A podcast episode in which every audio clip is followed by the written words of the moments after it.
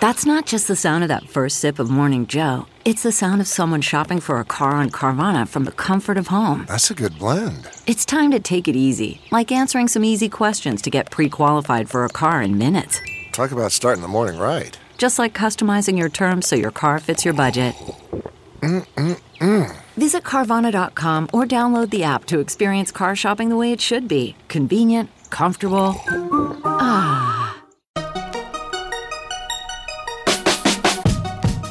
Welcome to the Techmeme Ride Home for Wednesday, February 5th, 2020. I'm Brian McCullough. Today, Spotify officially buys The Ringer. We have the official Disney Plus subscriber numbers. Jeff Weiner is officially stepping down as LinkedIn CEO. A Rockstar Games co founder is apparently leaving that company. And what languages do most developers say they want to learn next? Here's what you missed today in the world of tech.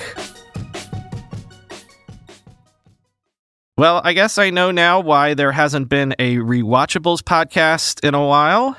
Spotify is officially buying The Ringer, the podcast centric media company run by Bill Simmons. Simmons is staying on board, and all of the 90 Ringer employees will be hired by Spotify.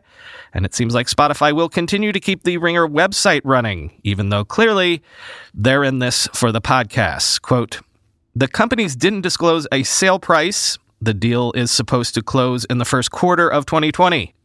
With The Ringer, we're basically getting the new ESPN, Spotify CEO Daniel Ek told Recode in an interview after the deal was announced.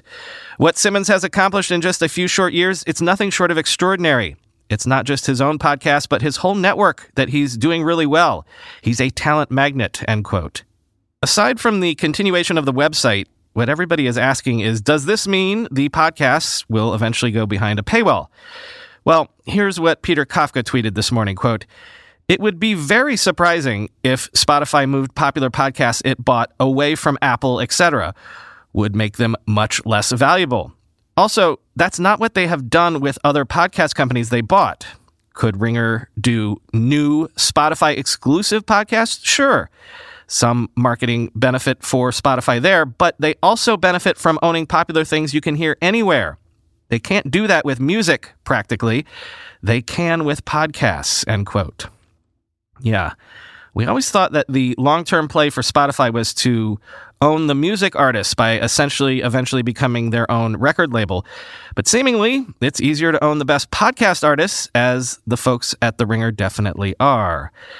P.S. Spotify also reported their earnings, quoting TechCrunch. Spotify reported its Q4 results today, which noted that the company now has 271 million subscribers, up 31% on a year ago, with paying users up 29% to 125 million. Overall revenues for the quarter came in at $2 billion, up 24% on a year ago, with a gross margin of 25.6%. The company continues to post big operating losses, however, this quarter was $85 million, with its loss per share now at $1.26 per share. Podcasts made an especially good showing, growing about 200% over last year, the company said, with more than 16% of its monthly active users now listening to its podcast content, end quote. On the earnings call, Spotify also intimated that the retention rate it sees for podcast listeners is several hundred basis points higher than non podcast listeners. So at the end of the day, I guess it's just about the fact that Spotify realized podcast listeners are their best customers. Disney also reported earnings last night. First time ever I'm reporting Disney earnings on this show, but that's the world we're in at the moment. I'll actually skip the actual financials because the numbers we really care about are the ones relevant to the streaming wars, right? And those are thus 26.5 million subscribers for Disney Plus and 30.4 million subscribers for Hulu, the latter of which is up 33% year over year. ESPN Plus subscribers more than quadrupled to 6.6 million during the quarter, up from 1.4 million a year ago. So impressive numbers from a standing start, Disney Plus is basically as big as Hulu was about a year ago, and it took Hulu more than 10 years to get that big. And if you'll remember, back in June, when Disney kicked off this whole thing, they were hoping to reach 30 million subscribers for Disney Plus by 2024. Some other Disney details. The company says Disney Plus will roll out to Western Europe in March and to India, specifically on March 29th, via a partnership with Hotstar. Disney also plans to launch Hulu internationally as soon as 2021. Today in coronavirus news, ZTE has canceled its Mobile World Congress 2020 press conference. LG Electronics says it is withdrawing from exhibiting and participating in the expo entirely. Quoting The Verge. Mobile World Congress, a smartphone centric conference, is held annually every February in Barcelona, and it's a primary destination for Asian consumer electronics manufacturers to showcase new phones and other tech on a world stage. The conference's organizers, trade group GSMA, said the 2020 show will proceed as planned and said just earlier this morning that there has been, quote, minimal impact on the event thus far due to the coronavirus outbreak. Yet GSMA has also issued a number of measures to try to mitigate risk, including a no handshake policy at the show and more aggressive hygiene measures around speaker microphones and demo booths, end quote. Mobile World Congress, by the way, the sort of CES just for mobile gadgetry, is slated to begin February 24. Sources are claiming that the owner of the New York Stock Exchange, company known as Intercontinental Exchange, also known as ICE, has made a takeover offer for eBay that would value eBay at more than $30 billion, quoting the Wall Street Journal. ICE issued a statement late Tuesday confirming its interest in a deal after the Wall Street Journal reported on it earlier in the day and the company's shares sank. ICE is primarily interested in owning eBay's core marketplace business, the people said, and not its classified unit, which eBay has been considering selling. The classified unit could fetch about $10 billion in a sale, people familiar with the matter have said. ICE may see an opening to apply its technology expertise connecting buyers and sellers to eBay's core e-commerce site, covering everything from electronics to collectibles, end quote. And sources are saying that Instagram ended up generating around $20 billion in advertising revenue in 2019, a figure which, if true, would represent more than a quarter of Facebook's overall revenue.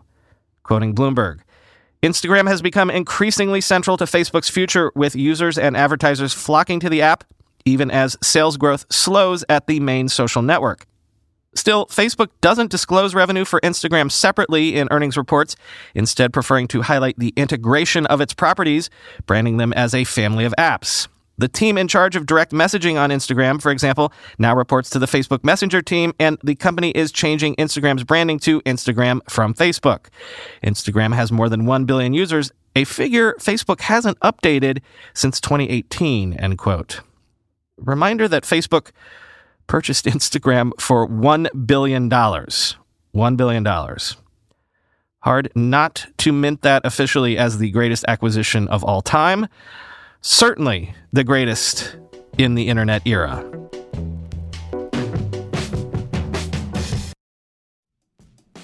We all know there are things in life that you have to compromise on, but when it comes to your health, there is no compromise. So don't go back to that one doctor who uses your appointment to catch up on the latest headlines, their family group chat, their crossword puzzles, just because they're available right now or they take your slightly sketchy insurance. Instead, check out ZocDoc, the place where you can find and book doctors who will make you feel comfortable, listen to you, and prioritize your health. And you can search by location, availability, and insurance, so literally no compromises here because with ZocDoc, you've got more options than you know. ZocDoc is a free app and website where you can search and compare highly rated in network doctors near you and instantly book appointments with them online. Once you find the doc you want, you can book them immediately, no more waiting awkwardly on hold with a receptionist. And these docs all have verified reviews from actual real patients. We're talking about booking appointments with tens of thousands of top rated, patient reviewed, credible doctors and specialists. I have personally used ZocDoc to find a podiatrist when I needed one for the first time ever in my life. Go to ZocDoc.com slash slash techmeme and download the ZocDoc app for free. Then find and book a top rated doctor today. That's Z-O-C-D-O-C dot com slash techmeme. ZocDoc.com slash techmeme. Whenever I need to do financial research for this show, for instance during tech earnings season when I have to analyze how various companies' stocks have been performing, I only ever turn to our sponsor today, Yahoo Finance. For more than 25 years, Yahoo Finance has been the brand behind every great investor. Whether you're a seasoned investor or are looking for that extra guidance, Yahoo Finance gives you all the tools and data you need in one place. They are the number one finance destination producing a holistic look at the financial news cycle, including breaking news, original editorial perspectives, analyst ratings, independent research, customizable charts, and so much more. Securely link your brokerage accounts for a unified view of your wealth, including 401k and other investments. A comprehensive perspective is what sets apart great investors, and it's how Yahoo Finance ensures you have the insights to look at your wealth in its entirety. With a community of over 90 million users each month, their real strength is helping you on your way to financial success. For comprehensive financial news and analysis, visit the brand behind every great investor, yahoofinance.com, the number one financial destination, yahoofinance.com. That's yahoofinance.com. LinkedIn says Chief Executive Officer Jeff Weiner is stepping down in June after 11 years in the role of CEO. Weiner oversaw not only LinkedIn's IPO, but also its blockbuster sale to Microsoft during that period. Weiner will become executive chairman of LinkedIn and will be replaced by senior vice president of product Ryan Roslansky. Quoting Wired, it's all very ordered. Asked how he planned to alter Weiner's vision of the company, Roslansky said that actually he was fully on board with Weiner's vision. Quote, I didn't take this role to change the company. I took it because I couldn't believe more in what we're doing, Roslansky told Wired.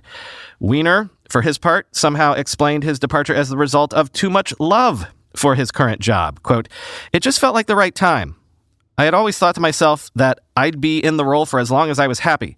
And then I realized I love this place so much and our sense of purpose, our vision has become so inextricably linked with my own sense of purpose, he said, end quote.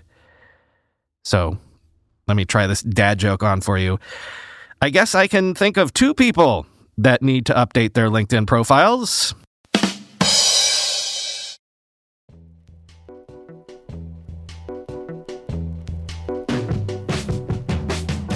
It's a day of executive departures, apparently. Huge news in the gaming world. Rockstar Games says co founder Dan Houser is leaving the company in March. He had been taking a bit of a sabbatical over the last year, but this is huge news because Houser had a hand in almost every one of Rockstar's biggest games, quoting TechCrunch. Rockstar Games was founded in 1998, and Dan Houser contributed prominently to the company's successful franchises, including Grand Theft Auto, Max Payne, Red Dead Redemption, and more. Take Two Interactive is the holding company for Rockstar Games, and it hasn't officially announced the departure yet. End quote. Yeah, the news actually came out in an SEC document, which is a little odd. I'm waiting to see more reporting on that hearing some things. If I were running a gaming ride home, this would have been the lead story of the day, hands down. Gaming ride home. Watch this space because we're going to have some news for you on that front later this month. Knowing how many of you out there are developers, I like to try to gather stories like these when I see them so that you all can keep abreast of the latest trends. HackerRank surveyed more than 116,000 developers across 162 countries and found that Go and Python are the top programming languages that developers are planning on learning next, quoting ZDNet. Google created Go isn't in the top 10 list of the most widely known programming languages, but it does come top for languages that developers are keen to learn. Some 36% are eyeing Go as their next language, followed by 28% who nominate Python as the next target.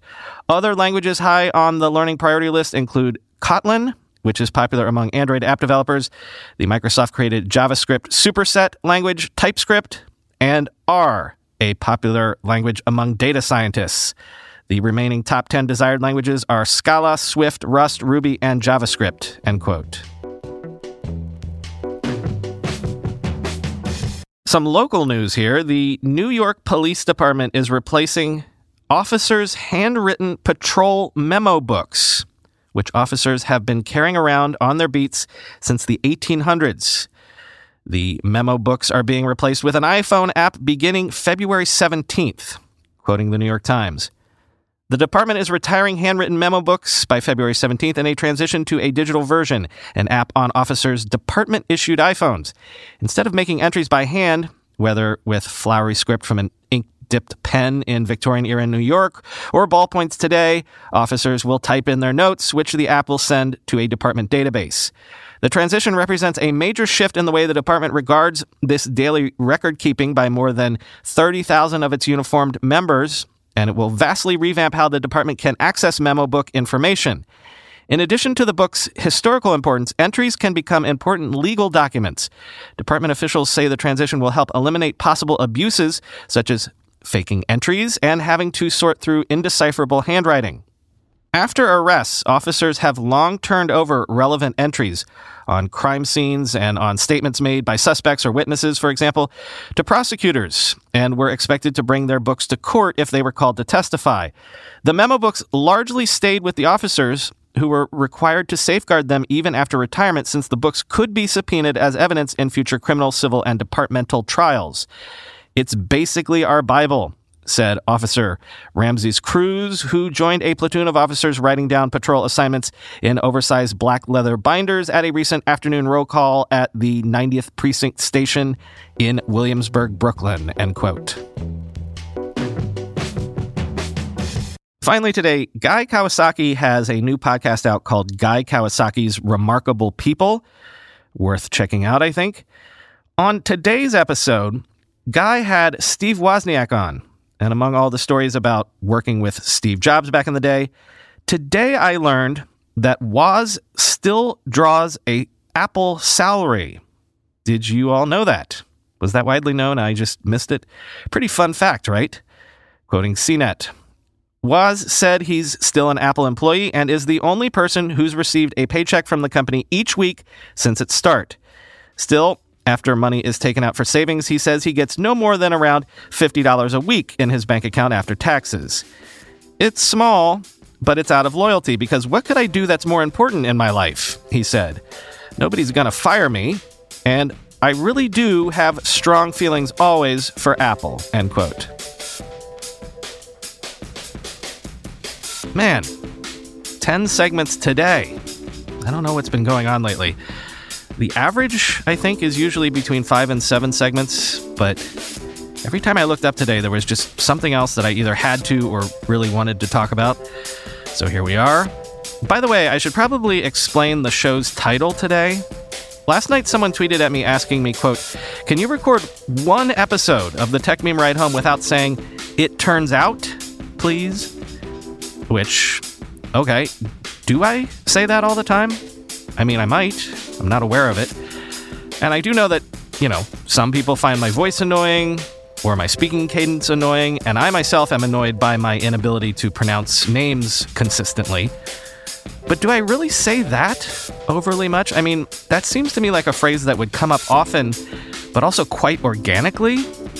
Then it, I looked up the Twitter account that contacted me about this and saw it had zero followers and only two lifetime tweets. The other tweet was to Blizzard, asking why it's necessary to restart a game client every time you make a friend request. And the other was to me, telling me that I say it turns out a lot. So I don't know. I was feeling a little cheeky this afternoon, and there, that's the name. Who only uses Twitter twice? And one of those times is to complain to a podcaster about a phrase. Whoever tweeted that, I've got nothing but love for you because you're a listener. And congratulations! you've got your wish because now every time I find myself about to say that, you can imagine that alarm bells will be going off in my head. Talk to you tomorrow.